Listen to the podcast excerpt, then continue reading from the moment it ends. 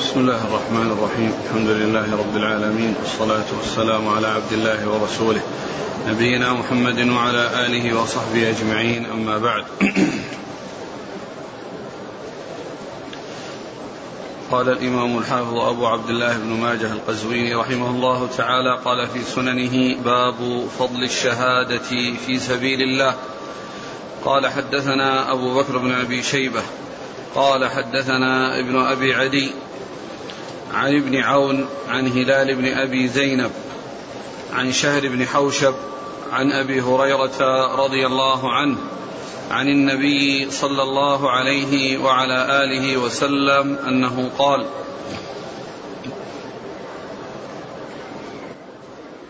ذكر الشهداء عند النبي صلى الله عليه وعلى آله وسلم فقال لا تجف الأرض من دم الشهيد حتى تبتدره زوجتاه كأنهما ضئران أضلتا فصيليهما في براح من الأرض وفي يد كل واحدة منهما حلة خير من الدنيا وما فيها. بسم الله الرحمن الرحيم. الحمد لله رب العالمين وصلى الله وسلم وبارك على عبده ورسوله نبينا محمد وعلى آله وأصحابه أجمعين. أما بعد يقول الإمام ماجد رحمه الله باب في فضل الشهادة في سبيل الله. المقصود في سبيل الله يعني الجهاد في سبيل الله والذي يستشهد في سبيل الله في قتال الكفار. هذا هو الذي عقدت الترجمة ببيان فضله. وورد فيه هذا الحديث عن النبي عليه الصلاة والسلام أنه قال قال ذكر ذكر ذكر الشهيد. ذكر الشهداء عند النبي صلى الله عليه وسلم فقال لا تجف الأرض من دم الشهيد حتى تبتدره زوجتاه ذكر آه ذكر الشهداء عند رسول الله صلى الله عليه وسلم فقال عليه السلام لا تجف الأرض من دم الشهيد حتى تبتدره زوجتاه كأنهما ضئران أضلتا فصيليهما في براح. ف في براح في براح من الأرض وفي يد كل واحدة منهما حلة خير من الدنيا وما فيها. وفي يد كل واحدة منهما حلة هي خير من الدنيا وما فيها. الضئران يعني آه، المرأتان التي ترضع يعني غير ولديهما.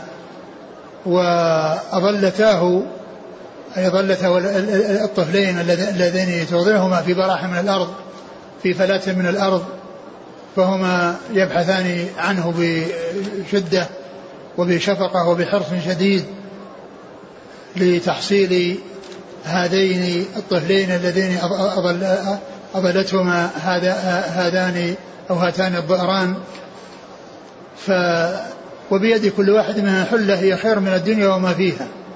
والمعنى أنهما يبتدران آه، الشهيد ويسرعان إلى الوصول إليه. وكما تحرص يعني هاتان الضئران على الفصيلين الرضيعين اللتين أضلتهما أو أضلتاهما في براح من الأرض يعني في أرض آه، واسعة من الأرض فهما يبحثان عنه فكذلك هاتان آه، زوجتان يسرعان إلى هذا الشهيد إسراعا شديدا حتى يصل إليه وبيدهما حلة حلة هي بيد كل واحد منهما حلة هي خير من الدنيا وما فيها. فهذا يدل على فضل الشهادة ولكن الحديث ضعيف لأن فيه رجلان متكلم فيهما. نعم. قال حدثنا أبو بكر بن أبي شيبة ثقة أخرج أصحاب الكتب إلا الترمذي. عن ابن أبي عدي وهو ثقة. أخرج أصحاب الكتب. نعم. عن ابن عون. عبد الله بن عون ثقة أخرج أصحاب الكتب. عن هلال بن أبي زينب. وهو مجهول أخرجه ابن ماجه. نعم. عن شهر بن حوشب. وهو صدوق كثير الإرسال والأوهام. أخرج نعم. البخاري المفرد ومسلم وأصحاب السنن. نعم. عن أبي هريرة. نعم. قال حدثنا هشام بن عمار قال حدثنا إسماعيل بن عياش قال حدثني بحير بن سعد عن خالد بن معدان عن المقدام بن معد كرب رضي الله عنه عن رسول الله صلى الله عليه وعلى آله وسلم أنه قال للشهيد عند الله عز وجل ست خصال يغفر له في أول دفعة من دمه ويرى مقعده من في الجنة ويجار من عذاب القبر ويأمن من الفزع الأكبر ويحلى حلة الإيمان ويزوج من الحور العين ويشفع في سبعين إنسانا من أقاربه. ثم ذكر هذا الحديث عن النبي عليه الصلاة والسلام وأن للشهيد ست خصال آه، هما يغفر له في أول دفعة من دمه. يغفر له في أول دفعة من دمه. يعني من حين من حين ما يتساقط دمه ويتناثر فإنه يغفر له في أول دفعة من دمه أو أول شيء يتساقط ويتقاطر من دمه بعد قتله في سبيل الله. نعم. ويرى مقعده في الجنة. ويرى مقعده في الجنة يعني أنه آه، يرى مقعده في الجنة أنه إذا وصل دخل الجنة يعرف مكانه فيها. نعم. ويجار من عذاب القبر. ويجار من عذاب القبر أنه يسلم من عذاب القبر. يسلم من عذاب القبر الذي يكون في القبر قبل قبل آه، الوصول إلى الجنة أو النار. نعم. ويأمن من الفزع الأكبر. نعم ويأمن من الفزع الأكبر. نعم. ويحلى حلة الإيمان. ويحلى حلة الإيمان يعني أن أنه آه، آه، يلبس حلة أو يعني يحصل له حلة يعني يحلى فيها بسبب إيمانه وصدقه وبذله آه، نفسه في سبيل الله. نعم. ويزوج من الحور العين. نعم ويزوج نعم ويشفع في سبعين إنسانا من أقاربه. نعم. وهذه آه، سبع والذي ذكر ست فيكون معناه اثنتين منهما يكون بمثابة واحدة لأن العدد آه، العدد ستة والمعدود سبعة فيكون اثنتان منهما بمثابة شيء واحد. نعم.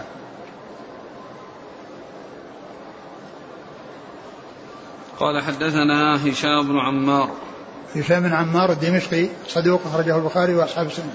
عن إسماعيل بن عياش. وهو صدوق في رواية عن الشاميين أخرج له. البخاري في رفع اليدين وأصحاب السنن. نعم. عن بحير بن سعد. وهو؟ ثقة أخرج البخاري في المفرد وأصحاب السنن. نعم. عن خالد بن معدان. وهو؟ ثقة أخرج أصحاب الكتب. نعم. عن المقدام بن معدي كريم رضي الله عنه أخرجه أصحاب الكتب. وهذا الإسناد مسلسل بالشاميين. هذا الإسناد مسلسل من أوله إلى آخره بالشاميين فكل رجاله شاميون. نعم. الحديث ذكره الشيخ الألباني في الصحيحة ثلاث آلاف ومائتين وثلاثة عشر. آه للشهيد عند الله خصال. يغفر له في أول دفعة, دفعة من دمه ويرى مقعده من الجنة ويحلى حلة الإيمان ويزوج اثنتين وسبعين زوجة من الحور العين. ويجار من عذاب القبر ويأمن من الفزع الأكبر ويوضع على رأسه تاج الوقار الياقوتة منه خير من الدنيا وما فيها. ويشفع في سبعين إنسانا من أهل بيته. وقال رحمه الله أخرجه الترمذي وليس عنده الفقرة الثالثة وهي عند ابن ماجه وأحمد وليس عند ابن ماجه الفقرة السابعة فمجموع الفقرات في السنن سبع وفي المسند ثمان. ومع ذلك فلفظ الحديث عندهم ست خصال فالمعدود عندهم أكثر من العدد. على التفصيل المذكور. وهذا من نوادر الاضطراب في المتن فيما علمت مع صحة السند. فاختلف موقف الحفاظ المخرجين لهذا الحديث في هذا اللفظ. انتهى؟ نعم. هو قيل ان ان ان, أن هذا العدد لما كان مخالفا للمعدود فإنه آه، يكون باعتبار أن يعني خصلتين تكون خصلة واحدة. قال حدثنا إبراهيم بن المنذر الحزامي قال حدثنا موسى بن إبراهيم الحرامي الأنصاري قال سمعت طلحة بن خراش قال سمعت جابر بن عبد الله يقول لما قتل عبد الله بن عمرو بن حرام رضي الله عنه يوم أحد قال رسول الله صلى الله عليه وعلى آله وسلم يا جابر ألا أخبرك ما قال الله عز وجل لأبيك؟ قلت بلى. قال ما كلم الله أحدا إلا من وراء حجاب وكلم أباك كفاحا. فقال يا عبدي تمن علي أعطك. قال يا رب تحييني فأقتل فيك ثانية. قال إنه سبق مني أنهم إليها لا يرجعون. قال يا رب فأبلغ من ورائي. فأبلغ.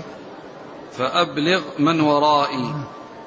فأنزل الله عز وجل هذه الآية ولا تحسبن الذين قتلوا في سبيل الله أمواتا. الآية كلها. ثم ذكر هذا الحديث عن جابر بن عبد الله رضي الله عنهما في قصة أبيه ووفاته واستشهاده في يوم أحد وأن النبي صلى الله عليه وسلم قال ألا أخبرك ما قال الله لأبيك إنه لم يكلم أحدا إلا من وراء حجاب وإنه كلم أباك كفاحا يعني من غير حجاب. وأنه قال له تمنى فقال أتمنى أن أعود فأقتل مرة ثانية. قال إنني قضيت أنهم إليها لا يرجعون يعني أن من مات لا يرجع إلى الدنيا. فقال فأبلغ من ورائي فأنزل الله عز وجل ولا تحسب الذين قتلوا في سبيل الله أمواتا بل أحياء عند ربهم يرزقون وقوله في في هذا الحديث إنه لم يكلم أحدا قيل معناه إنه من من الشهداء أو من شهداء أحد يعني أن هذه ميزة حصلت له. و و وأنه قال له يعني في هذا الكلام الذي كلمه الله كلمه من وراء حجاب من من من, من غير حجاب كلمه كفاحا من غير حجاب أنه قال له هذا الكلام خاطبه وكلمه وقال تمنى. فقال أبو جابر عبد الله بن حرام رضي الله عنه ما قال ثم قال النبي صلى الله عليه وسلم ما قال. يعني هذا الذي حصل من حيث التمني وأنه لا يرجع إلى الدنيا وأنه آه، يبلغ أهله من ورائه فأنزل الله عز وجل يعني هذه الآية. نعم. قال حدثنا إبراهيم بن المنذر الحزامي. والحديث يدل على أن الله تعالى متصم بالكلام. وأن كلامه يسمع منه وأن الله تعالى يكلم من شاء كيف شاء وأن ممن كلمه في آه يعني آه في, في, في, في, في البرزخ يعني بعد وفاته أو بعد استشهاده آه عبد الله بن حرام والد جابر بن عبد الله رضي الله تعالى عنهما. نعم. وكلام الله عز وجل صفة من صفاته. يثبت له على وجه يليق به دون مشابهة للمخلوقين. فكلام الله عز وجل كما يليق بجلاله وكماله وكما كلام المخلوقين يليق بضعفهم وافتقارهم. وكيفية آه، اتصاف الله عز وجل بالكلام الله تعالى هو الذي يعلمه والناس لا يعلمون الكيفية ولكنهم يعلمون المعنى وأنها كلمه بكلام يسمع لكن كيفية تكلمه هذا هو الذي لا يعلمه آه، أحد إلا هو سبحانه وتعالى. ولهذا آه، آه، جاء عن الإمام مالك بن أنس رحمه الله تعالى أنه قال لما سئل عن الاستواء قال الاستواء معلوم والكيف مجهول يعني الناس لا يعرفون الكيفية وإنما يعرفون المعنى لأنهم خوطبوا بكلام يفهمون معناه. ولكن كيفية تكلمه وكيفية استوائه على ما هو عليه هذا هو الذي يعلمه الله عز وجل. نعم. كلم أباك كفاحا. نعم كفاحا بدون واسطة. قول هنا أي مواجهة ليس بينهما حجاب. نعم. يعني ليس كفاحا ليس بينهما حجاب يعني من غير يعني من غير واسطة ومن غير حجاب. نعم. الآية وما كان لبشر. أن يكلمه الله إلا وحيا أو من وراء حجاب. يعني هذا يعني كان المقصود به يعني في الدنيا لأن هذا ليس في الدنيا كلامه كلامه مع مع جا مع, مع والد جابر يعني بعد خروجه من الدنيا. إذا هو خاص به. يعني خاص به لكن قيل إنه يعني بالنسبة لشهداء أحد أو بالنسبة للشهداء عموما. نعم. بالشهداء أحد يعني؟ ها؟ قيل أنه خاص بشهداء أحد. إيه يعني أنه لم يكلم أحد من شهداء أحد إلا هو. ويكلم غيره من الشهداء الآخرين. لكن بس من كفاحا يعني هذا هو الذي آه، اختص به يعني من غير من غير حجاب. يعني إذا قلنا من شهداء أحد شمل ما غيره. قيل أنه تكلمه. قيل إنه لم يكلم أحدا من الشهداء أحد أو من عموم الشهداء.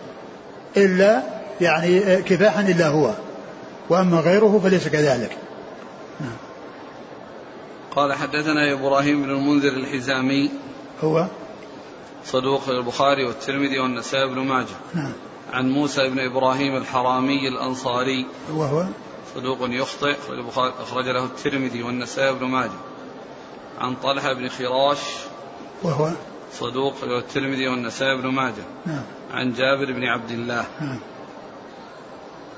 قال حدثنا علي بن محمد قال حدثنا أبو معاوية قال حدثنا الأعمش عن عبد الله بن مرة عن مسروق عن عبد الله رضي الله عنه في قوله ولا تحسبن الذين قتلوا في سبيل الله أمواتا بل أحياء عند ربهم يرزقون. قال أما قال أما إنا سألنا عن ذلك. فقال أرواحهم كطير خضر تسرح في الجنة في أيها شاءت ثم تأوي إلى قناديل معلقة بالعرش فبينما هم كذلك إذ اطلع عليهم ربك اطلاعه فيقول سلوني ما شئتم. قالوا ربنا وماذا نسألك؟ ونحن نسرح في الجنة في أيها شئنا.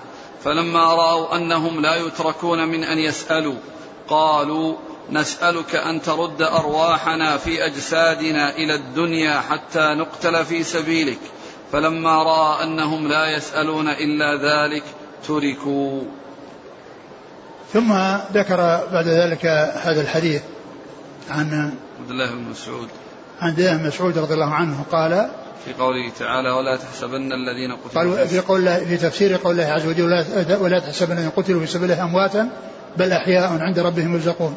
هذا في تفسير هذه الحياة التي هي في البرزخ وقبل يوم القيامة وأن حياتهم أن أرواحهم في أجواف طير خضر تسع في الجنة وتأكل من ثمارها وتأوي إلى قناديل معلقة في العرش.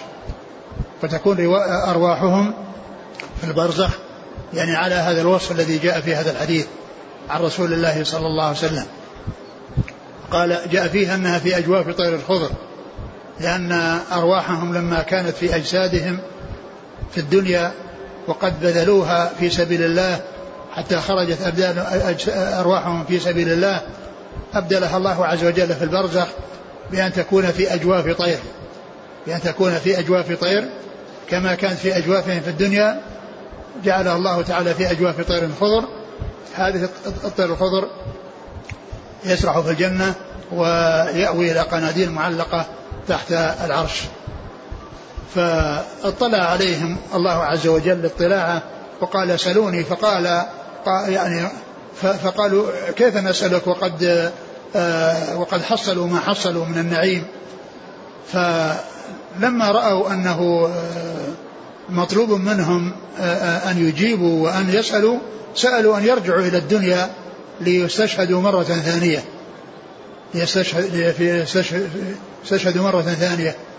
ومن المعلوم أنهم لا يردون. من مات لا يرد كما جاء في الحديث السابق أن الله تعالى قضى أنهم لا يردون.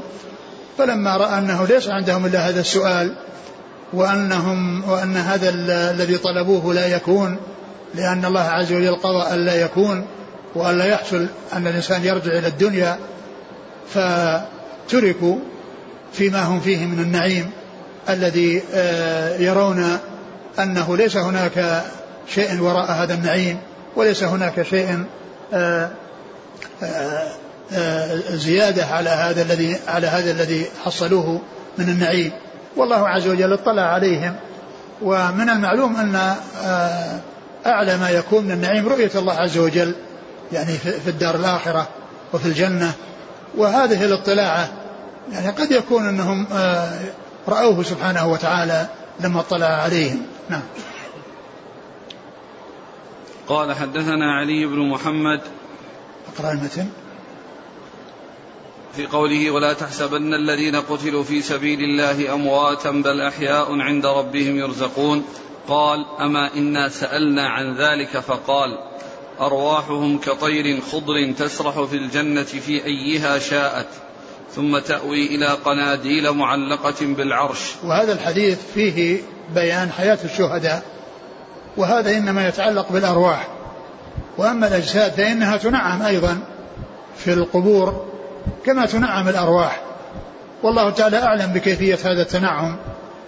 وقد جاء في آه، حديث البراء بن عازب ما يدل على أنه يفتح آه، لصاحب القبر باب إلى الجنة فيأتيه من نعيمها وروحها إذا كان مؤمنا وإذا كان بخلاف ذلك يفتح له باب إلى النار فيأتيه من حرها وسمومها وينعم آه، أهل الإيمان في قبورهم في بالنعيم نعيم الجنة ويعذب الكفار في قبورهم بعذاب النار كما قال الله عز وجل عن آل فرعون النار يعرضون عليها غدوا وعشيا يعني في القبور.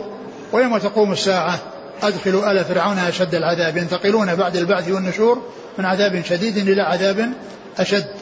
وأما بالنسبة لسائر المؤمنين فقد جاء في بعض الأحاديث الصحيحة أن أرواحهم على صورة طير وأنها تعلق في الجنة. على صورة طير تعلق في الجنة. والحديث في مسند الإمام أحمد. وقد رواه وفي إسناده الإمام مالك. ويرويه عن الإمام مالك الإمام الشافعي ويرويه عن الإمام الشافعي الإمام أحمد ففي إسناده ثلاثة من أصحاب المذاهب الأربعة المشهورة من مذاهب أهل السنة يعني في إسناد هذا الحديث الذي هو آه، آه، أن أرواح المؤمنين على صفة طير تعلق في الجنة.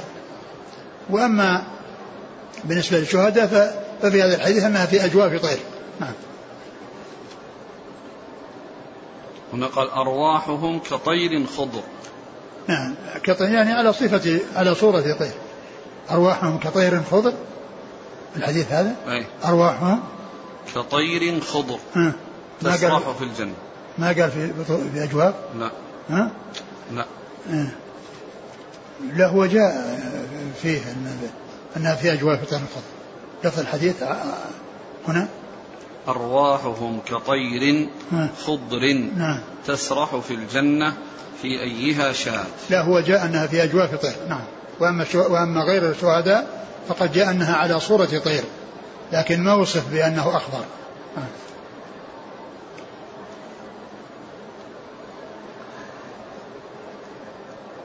فبينما هم كذلك إذ اطلع عليهم ربك اطلاعة فيقول سلوني ما شئتم قالوا ربنا وماذا نسألك ونحن نسرح في الجنة في أيها شئنا؟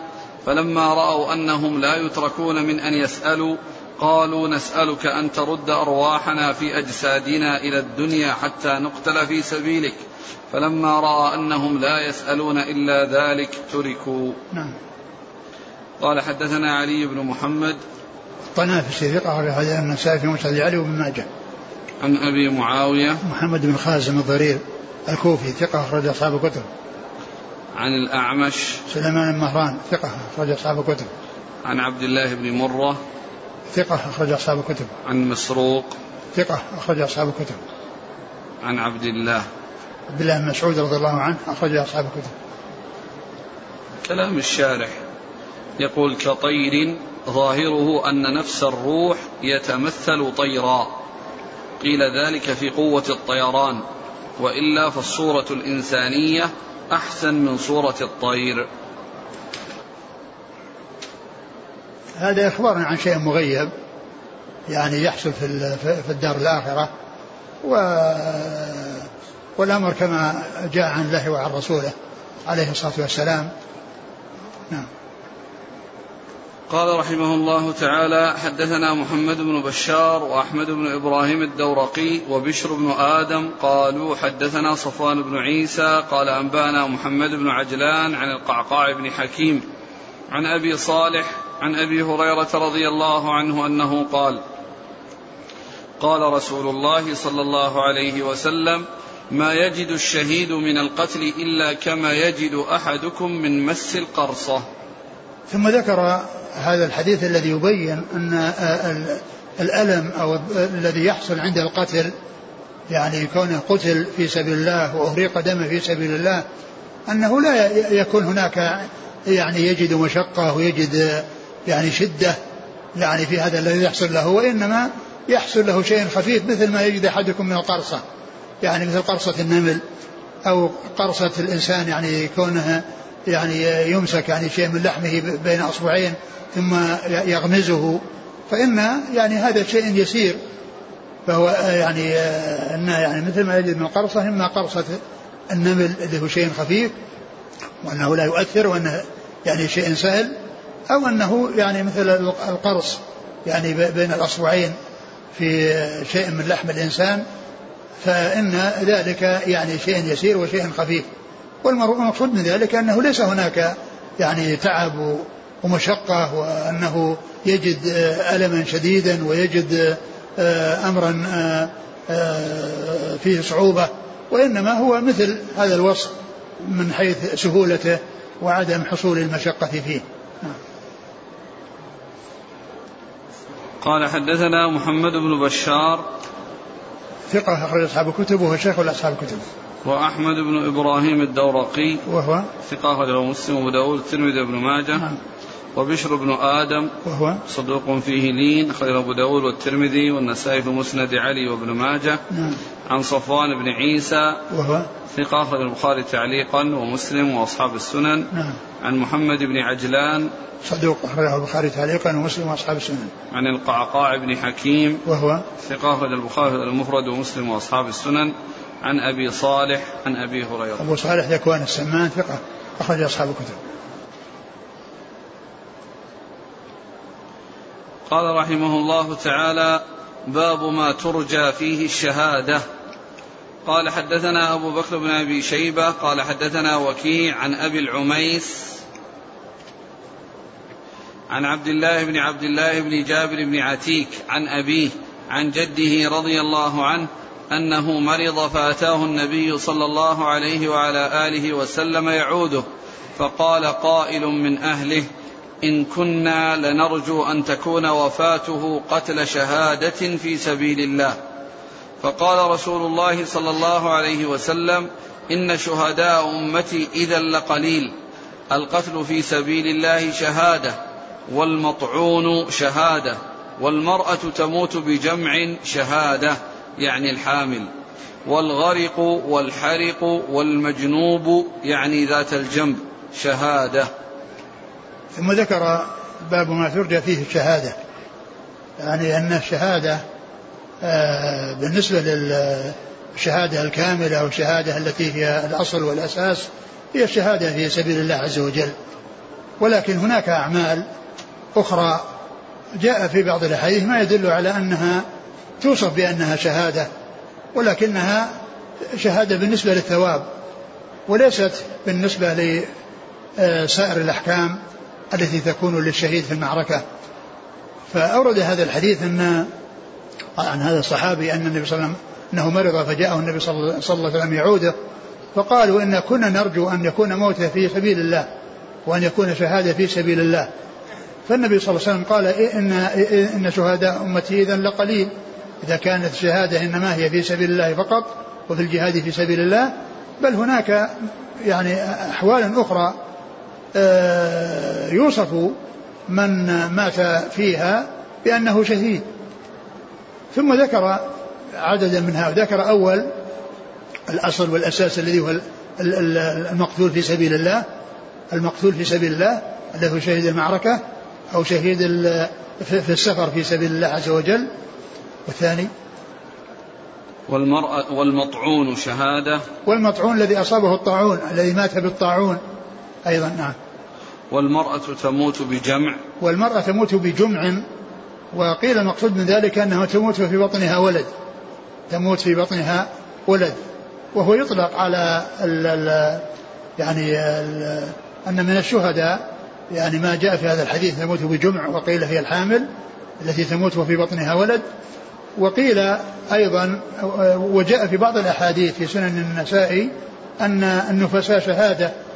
يعني أنها إذا ماتت في نفاسها وماتت بسبب آه، ولادتها فإنها أيضا توصف بالشهادة. جاء ذلك في سنن النسائي. ف فإما أن يكون مقصود به هنا الحمل كما جاء في, نفس الحديث وهو وهي الحامل و أو يكون المقصود به النفسة أنها إذا ولدت وماتت بسبب ذلك. وقيل إن أن جمع المقصود به أنه يعني تموت يعني ومعها غيرها يعني في بطنها. الحاصل أن أن المرأة إذا ماتت يعني وهي حامل فهذا الحديث يدل على أن أنها توصف بالشهادة وكذلك جاء في سن النساء أنها إذا ماتت في نفاسها بسبب ولادتها فإنها أيضا تكون بذلك توصف بالشهادة. نعم. والغرق والحرق والغرق الذي مات في بسبب الغرق والحرق الذي مات بسبب الحريق. نعم. والمجنوب. والمجنوب الذي يصيب بذات الجنب. الذي يصيب بذات الجنب. نعم. وش المراد الآن؟ نعم. المرض هذا. والمرأة. ذات الجنب.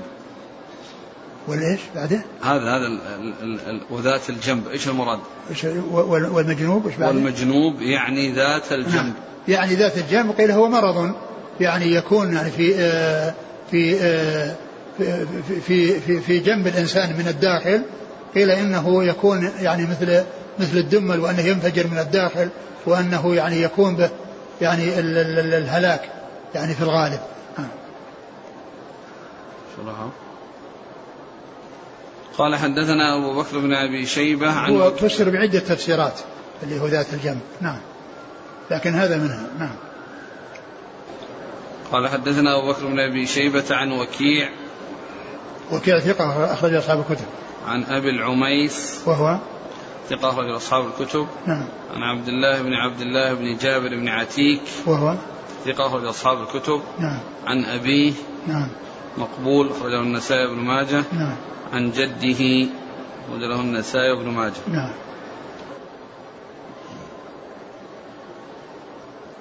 يقول ما الحكمة في تخصيص هذه الأعمال أو هذه الأمراض أو هذه القتلات؟ الله أعلم. قال حدثنا محمد بن عبد الملك بن أبي الشوارب قال حدثنا عبد العزيز بن المختار قال حدثنا سهيل عن أبيه عن أبي هريرة رضي الله عنه عن النبي صلى الله عليه وسلم أنه قال ما تقولون في الشهيد فيكم؟ قالوا القتل في سبيل الله.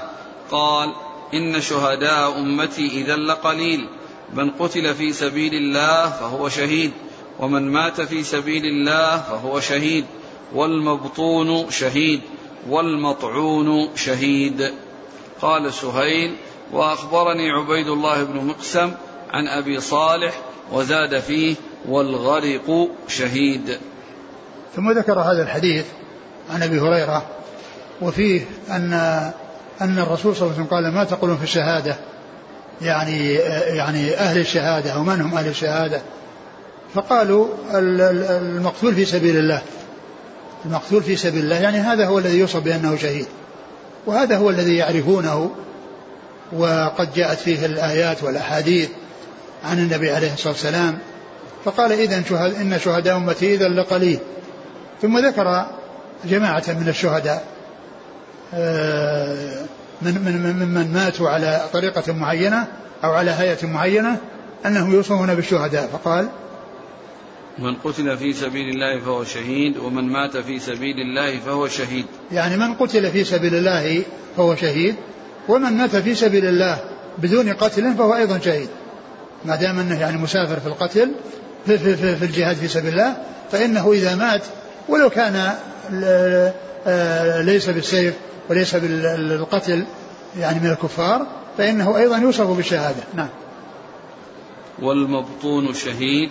المبطون الذي أصيب داء في بطنه قيل أنه انطلاق وإسهال. نعم. أو استسقاء يعني تورم أو شيء يكون في البطن يعني من المياه التي ينتفخ تنتفخ فيها البطون. نعم. والمطعون شهيد. المطعون المصاب بالطاعون. وزاد فيه والغرق شهيد. نعم والغرق شهيد الغرق في الماء. وهذا مر يعني جملة منها مرت في الحديث السابق.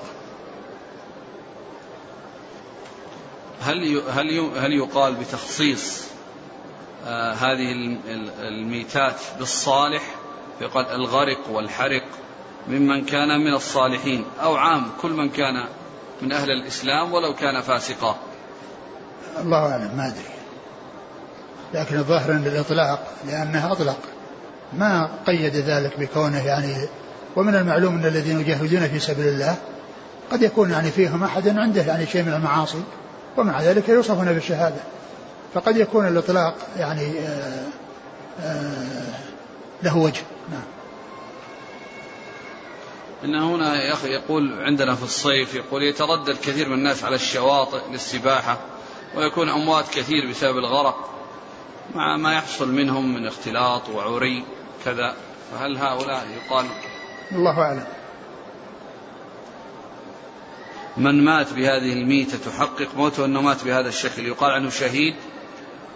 يعني يقال كما كما جاء في الحديث أنه أنه شهيد لكن هذا على حسب الظاهر. ومعلوم أن أن أن الأمر قد يكون بخلاف ذلك. قد يكون الأمر بخلاف ذلك لكن على حسب الظاهر على حسب ما يظهر للناس يعني يصفونه ويقولون هذا. لكن قد يكون الأمر بخلاف هذا. يعني مثل ما جاء في الحديث الذي فيه صحيح البخاري وغيره أن الرجل الذي كان آه، في في غزوة من الغزوات مع الرسول عليه الصلاة والسلام وكان له نكاية في العدو وأبلى بلاء حسنا في قتال الكفار فأثنى عليه أصحاب الرسول صلى الله عليه وسلم ثناء عظيما وقالوا ما ترك شاردة ولا واردة العدو إلا أتى عليها فالرسول صلى الله عليه وسلم قال هو في النار قال هو في النار فقال رجل أنا آتكم بخبره فصار يتابعه ويلاحقه ويصبره فرأى أنه حصل له آه، إصابة في يده في جرح في يده فلم يصبر فقتل نفسه بهذه الجراحة التي حصلت في يده ما صبر على تحمل الأذى فيها فوضع أصل السيف على الأرض ووضع ذبابته على على صدره فتحامل عليه حتى قتل حتى قتل نفسه. فلما فجاء وأخبر النبي صلى الله عليه وسلم فقال عليه الصلاة والسلام إن الله يؤيد هذا الدين بالرجل الفاجر. إن الله يؤيد هذا الدين بالرجل الفاجر. يعني على حسب الظاهر للناس أنه شهيد. لكن بإخبار الرسول صلى الله عليه وسلم بحاله وبكونه يعني حصل منه أو يحصل منه شيء يكون بخلاف ذلك فالناس لا يحكمون بأن كل من مات يعني يقال إنه شهيد ولكن يرجى يرجى أن يكون شهيدا. نعم. قال حدثنا محمد بن عبد الملك بن أبي الشوارب. صدوق أخرج له. مسلم والترمذي والنسائي بن ماجه. نعم. عن عبد العزيز بن المختار. ثقة أخرج أصحاب الكتب. عن سهيل. سهيل بن أبي صالح صدوق أخرج أصحاب الكتب. ورواية البخاري له مقرون. عن أبيه عن أبي هريرة. نعم. قال سهيل وأخبرني عبيد الله بن مقسم. وهو؟ ثقة أخرج أصحاب الكتب إلا الترمذي نعم. عن أبي صالح وزاد فيه والغرق شهيد. نعم. قال رحمه الله تعالى باب السلاح. قال حدثنا هشام بن عمار وسويد بن سعيد. قال حدثنا مالك بن أنس. قال حدثني الزهري عن أنس بن مالك رضي الله عنه أن النبي صلى الله عليه وعلى آله وسلم دخل مكة يوم الفتح وعلى رأسه المغفر. ثم ذكر باب السلاح. باب باب باب السلاح. والمقصود به السلاح الذي يستعمل في الحرب وفي الجهاد في سبيل الله وسواء كان يعني آه، من أجل آه، إصابة الأعداء أو من أجل الوقاية من سهام الأعداء. وذكر هذا الحديث أن النبي صلى الله عليه وسلم دخل مكة عام الفتح وعلى رأسه المغفر وهو يعني آه، ما يصنع من الدروع على على على قدر الرأس بحيث يقي الرأس السهام. إذا جاءت السهام للرأس فإنها تكون في هذا يعني هذه الوقاية التي هي المغفر. التي هي المغفر آه، فدخل عليه الصلاة والسلام على الفتح على رأسه المغفر لأنه كان يعني آه، دخل مكة عنوة عليه الصلاة والسلام. ف آه، نعم. بعده أن النبي صلى الله عليه وسلم دخل مكة يوم الفتح وعلى رأسه المغفر نعم لأنه كان ما جاء بعمرة ولا جاء بإحرام وإنما جاءوا لقتال الكفار والاستيلاء على على مكة. نعم. حمل السلاح في مكة. النبي صلى الله عليه وسلم أحلت له في تلك الساعة لكن في غير تلك الساعة. حمل السلاح يعني آه، من أجل يعني القتال فيه وكون الناس يعني أحد يقاتل فيه لا يجوز. لكن إذا إذا وجد من أحد القتال فإنهم فإنهم يقاتلون. فإن فإن الذين يقاتلون في الحرم يقاتلون ويقابلون بمثل ما أتوا به. ولهذا فإن قاتلوكم فاقتلوهم. نعم. قال حدثنا هشام بن عمار وسويد بن سعيد. هو؟ صدوق له مسلم بن ماجه عن مالك بن أنس إمام دار الهجرة المحدث الفقيه أحد أصحاب المذاهب الأربعة مذاهب أهل السنة أخرج حديثه اصحاب الكتب الستة. عن الزهري محمد بن مسلم بن عبد الله ثقة أخرج أصحاب الكتب. عن أنس بن مالك. نعم. قال حدثنا هشام بن عمار قال حدثنا سفيان بن عيينة عن يزيد بن خصيفة عن السائب بن يزيد رضي الله عنه إن شاء الله تعالى أن النبي صلى الله عليه وسلم يوم أحد أخذ درعين كأنه ظاهر بينهما. ثم ذكر هذا الحديث أن النبي صلى الله عليه وسلم يوم أحد أخذ درعين كأنه ظاهر بينهما أي أنه لبسهما جميعا واحد فوق الآخر يعني من أجل الوقاية. وفي هذا الحديث والذي قبله الدليل على أن أخذ الأسباب لا ينافي التوكل. تعاطي الأسباب لا ينافي التوكل وإنما الإنسان يأتي بالأسباب ويتوكل على الله عز وجل. يأخذ بالأسباب ويتوكل مع ذلك على الله لأن الأسباب إذا لم لم يجعلها الله نافعة ما تنفع. ولهذا الرسول عليه الصلاة والسلام جمع بين الأمر بفعل الأسباب وبين التوكل على الله عز وجل والاستعانة به والتعويل في الحديث الذي رواه مسلم في صحيح عن أبي هريرة المؤمن القوي خير وأحب إلى الله. من المؤمن الضعيف وفي كل خير احرص على ما ينفعك واستعن بالله. فجمع بين الأمرين احرص على ما ينفعك بفعل الأسباب. واستعن بالله يعني لا تكتفي بالأخذ بالأسباب دون أن تعول على مسبب الأسباب ومن بيده آه آه، ومن هو على كل شيء قدير ومن بيده الأمر سبحانه وتعالى. فالإنسان يأتي بالأسباب ومع أخذه بالأسباب لا يعتمد عليها وإنما يعتمد على الله ويتوكل على الله ويسأل الله عز وجل أن ينفع بالأسباب.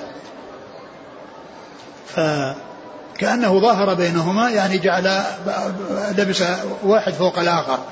يعني وهذا أمكن وأقوى في يعني السلامة من السهام. نعم. قال حدثنا هشام بن عمار عن سفيان بن عيينة. ثقة أخرج أصحاب الكتب. عن يزيد بن خصيفة. ثقة أخرج له. أصحاب الكتب. عن السائب بن يزيد صحابي صغير أخرج له أصحاب الكتب وهو الذي قال قال حج بي مع رسول الله صلى الله عليه وسلم وأنا ابن سبع سنين حج بي مع رسول الله صلى الله عليه وسلم وأنا ابن سبع سنين نعم. قال عن السائب بن يزيد قال إن شاء الله تعالى آه. قال؟ أن النبي صلى الله عليه وسلم يوم أحد نعم أخذ درعين وهذا فيه وهذا فيه يعني آه، أن أن أن التحمل في حال الصغر والتأدية في حال الكبر أن أن ذلك معتبر لأن السائب بن يزيد توفي آه، في حجة الوداع عمره سبع سنين والرسول صلى الله عليه وسلم توفي بعد ذلك بأشهر يعني بشهرين أو أو قليل وأكثر قليلا. ف يعني ب ف آه، ومع ذلك حدث عن الرسول صلى الله عليه وسلم ومثله المغيرة بن شعبة. توفي رسول النعمان بن بشير رضي الله عنه. قال فإنه توفي رسول الله صلى الله عليه وسلم وعمره ثمان سنين. فهو قريب أو بعضهما قريب من الآخر. ومع ذلك فإن الراوي إذا تحمل في حال صغره وأدى في حال كبره فإن ذلك معتبر. كما أن الكافر إذا تحمل في حال كبر كفره وأدى في حال إسلامه فإن ذلك معتبر. نعم. وقوله إن شاء الله يعني جاء في بعض الروايات عند أبي داود أنه قال يعني الذي هو سفيان بن أحسبه أحسبه عن فلان عن فلان. وهنا قال يعني إن شاء الله فكأن هذه الكلمة من هي لسفيان بن عيينة وأنها من جنس أحسبه التي جاءت في سنن أبي داود. لكنه جاء في مسند الإمام أحمد بدون استثناء. جاء في مسند الإمام أحمد بدون استثناء يعني بدون إن شاء الله. نعم. قال حدثنا عبد الرحمن بن إبراهيم الدمشقي قال حدثنا الوليد بن مسلم قال حدثنا الأوزاعي قال حدثني سليمان بن حبيب قال دخلنا على أبي أمامة رضي الله عنه فرأى في سيوفنا شيئا من حلية فضة فغضب وقال لقد فتح الفتوح قوم ما كان حلية سيوفهم من الذهب والفضة ولكن الآنك والحديد والحديد والعلابي قال أبو الحسن القطان العلابي العصب. ثم ذكر هذا الحديث عن أبي أمامة أنه دخل عليه أناس. يقول سليمان بن حبيب دخلنا على أبي أمامة. نعم يقول سليمان دخلنا على أبي أمامة ومعهم السيوف وهي محلات بالفضة. فقال لقد فتح الفتوح رجال ما كانت سيوفهم محلات بالذهب والفضة. يعني أن الذين جاهدوا مع رسول الله عليه الصلاة والسلام ودخل الناس في دين الله أفواجا بجهادهم في سبيل الله ما كان هذا وصفهم ما كان هذا وصف سيوفهم.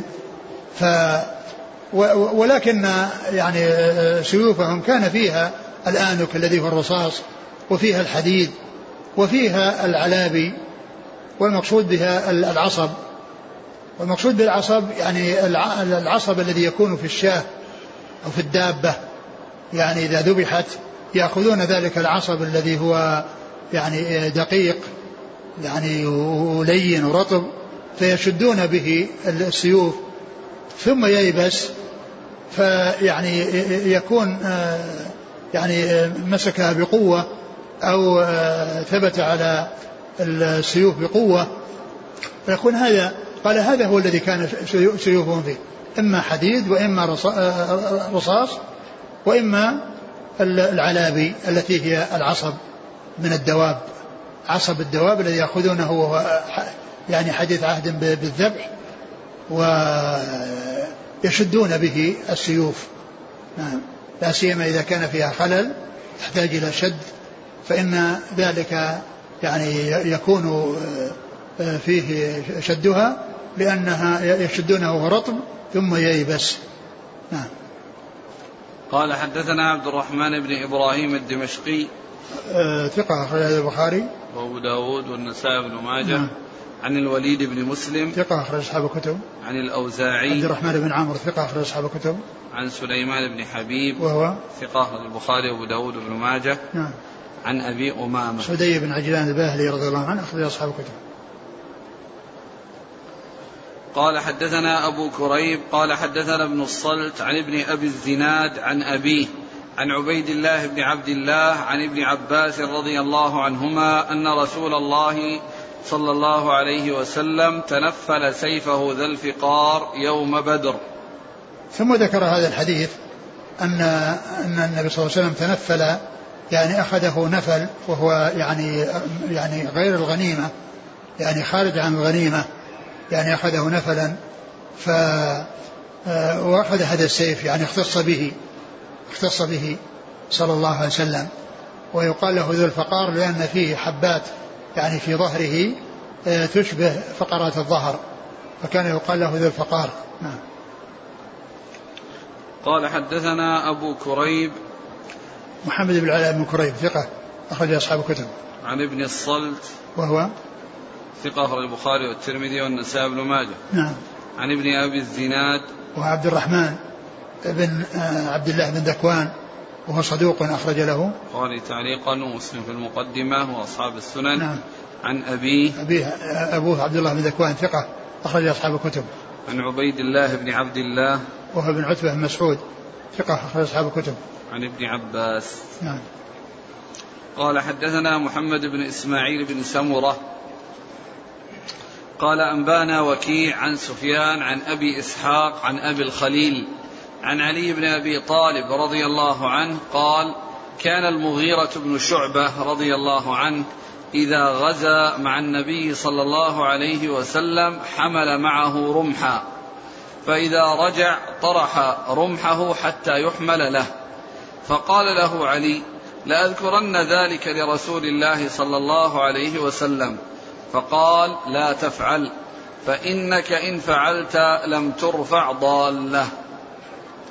ثم ذكر هذا الحديث عن علي رضي الله عنه أن المغيرة بن شعبة والمقصود من ذكر الحديث أن من السلاح الرماح لأن الباب باب السلاح والمقصود أن من من السلاح الرماح هذا هو المقصود من إيراد الحديث. وهذا الحديث فيه أن المغيرة بن شعبة كان معه رمح إذا ذهب إذا ذهب؟ إذا غزا مع النبي صلى الله عليه وسلم حمل معه رمحا. أنه كان إذا غزا مع النبي صلى الله عليه وسلم حمل معه رمحا. فإذا وصل رماه. فإذا رجع طرح رمحه حتى يحمل له. وإذا رجع طرحه حتى يحمل يعني ما يأخذه وإنما يأخذه غيره له. فقال علي رضي الله عنه لا أخبرن رسول الله صلى الله عليه وسلم. قال هذا قال يعني الشارح أو أنه قال يعني النبي صلى الله عليه وسلم. قال يعني أنه كأنه بلغ النبي صلى الله عليه وسلم والرسول صلى الله عليه وسلم قال لا تفعل يعني يخاطب المغيرة فإنك إن فعلت لا ترفع ضالة يعني إذا كان الإنسان ما يأخذ متاعه يعني إنما يتركه حتى يتولاه غيره قد يتركه. ثم بعد ذلك يعني آآ آآ آآ يتركه الناس فلا ترفع ضالة يعني معناه الناس يتركون شيء يعني فلا يحملونه. نعم. قال حدثنا محمد بن إسماعيل بن سمرة هو؟ ثقة أخرجه الترمذي والنسائي بن ماجه. عن وكيع عن سفيان. سفيان الثوري ثقة أخرج أصحاب الكتب. عن أبي إسحاق. هو عمرو بن عبد الله الهمداني السبيعي ثقة أخرج أصحاب الكتب. عن أبي الخليل. وهو؟ مقبول أخرج له أصحاب السنن. نعم. عن علي بن أبي طالب. رضي الله عنه أمير المؤمنين ورابع الخلفاء الراشدين. الهادين المهديين صاحب المناقب الجمة والفضائل الكثيرة. والحديث أو هذه القصة التي جاءت في هذا الحديث فيها أبو إسحاق السبيعي وقد وروايته فيها يعني كلام من حيث أنه اختلط. وأيضا الراوي أو الشيخ الذي يروي عنه الخليل بن أبو الخليل. إيه. أبو الخليل. نعم. نعم. هذا أيضا يعني فيه كلام يعني آه، المقبول هو الذي إذا وجد ما يعضد له فإنه يقبل. نعم. قال حدثنا محمد بن إسماعيل بن سمرة قال أنبأنا عبيد الله بن موسى عن أشعث بن سعيد عن عبد الله بن بسر عن أبي راشد عن علي رضي الله عنه أنه قال كانت بيد رسول الله صلى الله عليه وسلم قوس عربية فراى رجلا بيده قوس فارسيه فقال ما هذه القها وعليكم بهذه واشباهها ورماح القنا فانهما يزيد الله لكم بهما في الدين ويمكن لكم في البلاد. ثم ذكر هذا الحديث الذي هو غير صحيح لأن فيه متروك وفيه غيره أيضا من هو متكلم فيه وفيه أن أن أن أن, أن رجلا كان النبي كان بيده كان بيده رمح عربية. النبي صلى الله عليه وسلم كان بيده قوس. قوس. كان بيده قوس عربية. و ورأى رجل بيده ورأى رجلا بيده قوس فارسية. فقال له النبي صلى الله عليه وسلم ما, ما هذا هذه؟ ما هذه؟ ألقها. ألقها. ثم أرشده إلى أن يكون يستعمل القوس العربي وقال إنه أمكن ورماح القنا. ورماح القناة التي هي الرماح. والقناة هي الرماح يقال لها. ف يعني فكأنه نوع من من من من, الرماح. نعم. وش بعده؟ فإنهما يزيد الله لكم بهما في الدين ويمكن لكم في البلاد. يعني رمح القناء والقوس العربية وهذا الحديث بالإضافة إلى أن في إسناده آه، ضعف شديد فأيضا فيه نكارة لأنه جعل أن استعمال الرمح واستعمال الأقواس العربية أن فيها آه، تمكين في الدين إيش؟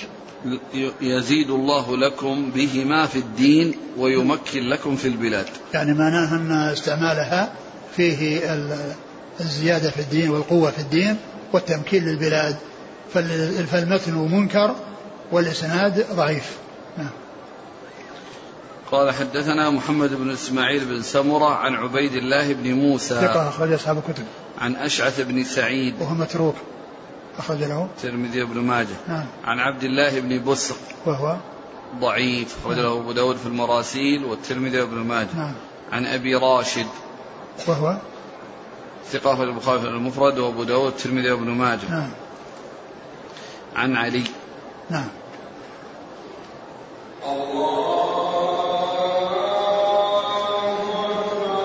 قال رحمه الله تعالى باب الرمي في سبيل الله. قال حدثنا أبو بكر بن أبي شيبة قال حدثنا يزيد بن هارون قال أنبانا هشام الدستوائي. عن يحيى بن أبي كثير عن أبي سلام عن عبد الله بن الأزرق عن عقبة بن عامر الجهني رضي الله عنه عن النبي صلى الله عليه وعلى آله وسلم أنه قال إن الله تعالى ليدخل بالسهم الواحد الثلاثة الجنة صانعه يحتسب في, صنيع في صنعته الخير والرامي به والممد به وقال رسول الله صلى الله عليه وسلم ارموا واركبوا. وأن ترموا أحب إلي من أن تركبوا وكل ما يلهو به المرء المسلم باطل إلا رميه بقوسه وتأديبه فرسه وملاعبته امرأته فإنهن من الحق. ثم ذكر باب الرمي في سبيل الله. الرمي يعني رمي النبال والسهام التي آه، تنطلق من السلاح الذي يكون بيد المسلمين فينطلق منه يعني أشياء أو أجرام تصل إلى الأعداء فتنفذ فيهم وتؤثر فيهم. وهذا إنما هذا هو الرمي لأن لأن السيوف يعني إنما تكون عند الملاقاة وعند المقابلة وعند التحام بعضهم ببعض. وأما الرمي فإنه ينفذ ويذهب إلى مسافات. فيكون آه، تأثيره يعني عن بعد وعن مسافة وعدم الاتصال بين المسلمين والكفار. ولهذا كان تعلمه وكان ال ال استعماله يعني فيه النكاية وفيه آه، حصول آه، المطلوب يعني في الجهاد في سبيل الله. فأورد أحاديث منها هذا الحديث عن عقبة بن عامر. عقبة بن عامر الجهني رضي الله عنه قال إن الله يدخل بالسهم الواحد ثلاثة صانعه الذي يحتسب الأجر عند الله عز وجل يعني كونه صنعه من أجل أن يجاهد في سبيل الله فهو على نيته وعلى أجره و ومرسله. والرامي به. والرامي به الذي باشر الرمي به الذي باشر الرمي به وممده يعني هو الذي آه، يكون يساعده بحيث أنه آه، إذا رمى يعني بسهم فإنه يناوله سهم آخر فيرمي. فهذا يرمي وهذا يناول وهذا يرمي وهذا يناول. أو أنه يعني يأخذ السهام التي سقطت ويعيدها لاستعمالها مرة أخرى. ف آه، يعني فهؤلاء مأجورون على على هذا العمل الذي آه الذي آه صنعه محتسبا يرجو الثواب عند الله عز وجل والذي فعل ذلك مباشرة في آه القتال في سبيل الله والذي كان بجواره ومعه يناوله كلما رمى بسهو بسهم أعطاه السهم الذي يليه سهم آخر وهكذا. فيكون في ذلك سرعة إرسال النبل وإرسال السهام بخلاف ما لو كان آه، ذهب ليأخذ فإن كون عند أحد يناوله يعني هذا أبلغ وهذا أسهل وأمكن في آه، تتابع السهام على الأعداء. نعم وش بعده؟ وقال صلى الله عليه وسلم أرموا واركبوا. وقال أرموا واركبوا.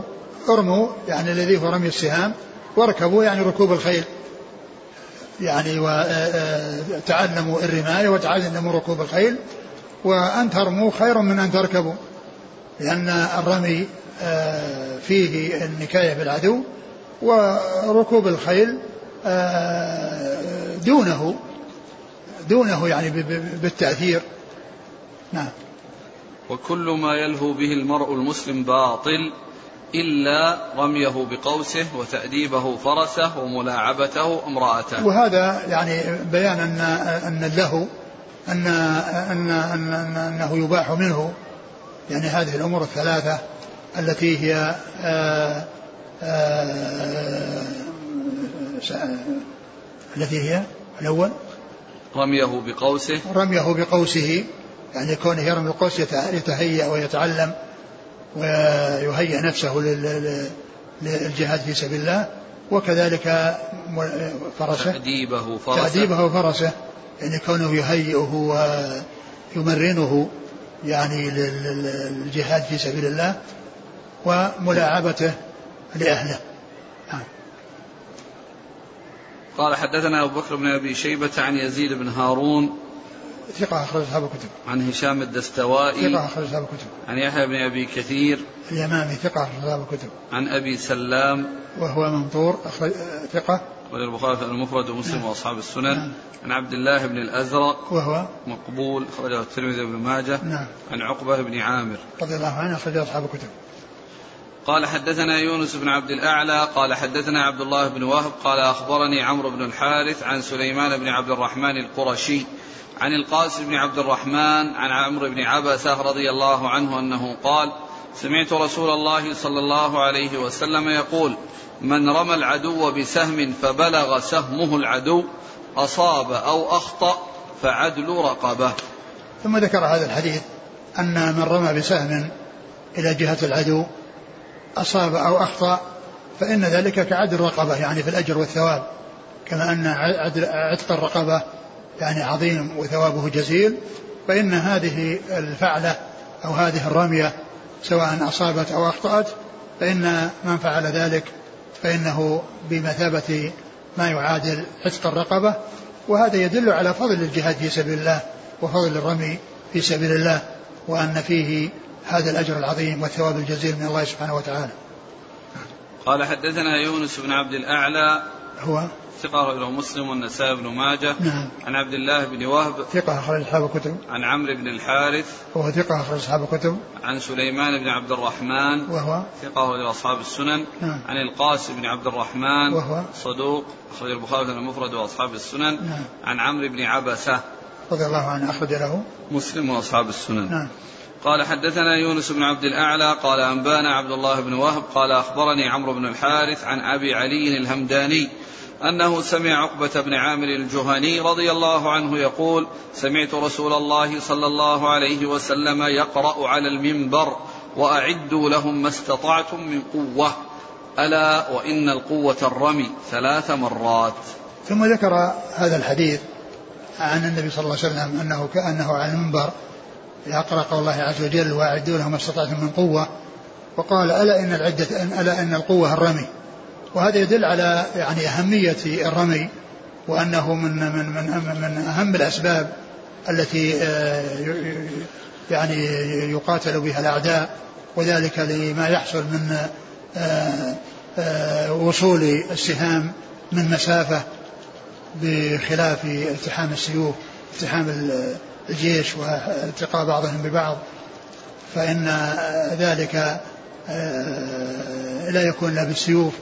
وأما بالنسبة للرمي فيكون من مسافات. ولهذا الرسول صلى الله عليه وسلم أكد ذلك وبين أهمية الرمي مع أن القوة تشمل ما هو أعم من ذلك ولكنه نص على الرمي وخصه لبيان أهميته وعظيم شأنه وشدة نكايته بالأعداء. نعم. قال حدثنا يونس بن عبد الأعلى عن عبد الله بن وهب عن عمرو بن الحارث عن أبي علي الهمداني. هو؟ ثقة أخرجه مسلم وداود النسائي بن ماجه. نعم. عن عقبة بن عامر. نعم. رجل أصحاب الكتب. قال حدثنا حرملة بن يحيى المصري. قال أنبانا عبد الله بن وهب. قال أخبرني ابن لهيعة عن عثمان بن نعيم الرعيني عن المغيرة بن نهيك أنه سمع عقبة بن عامر الجهني رضي الله عنه يقول سمعت رسول الله صلى الله عليه وسلم يقول من تعلم الرمي ثم تركه فقد عصاني. ثم ذكر هذا الحديث.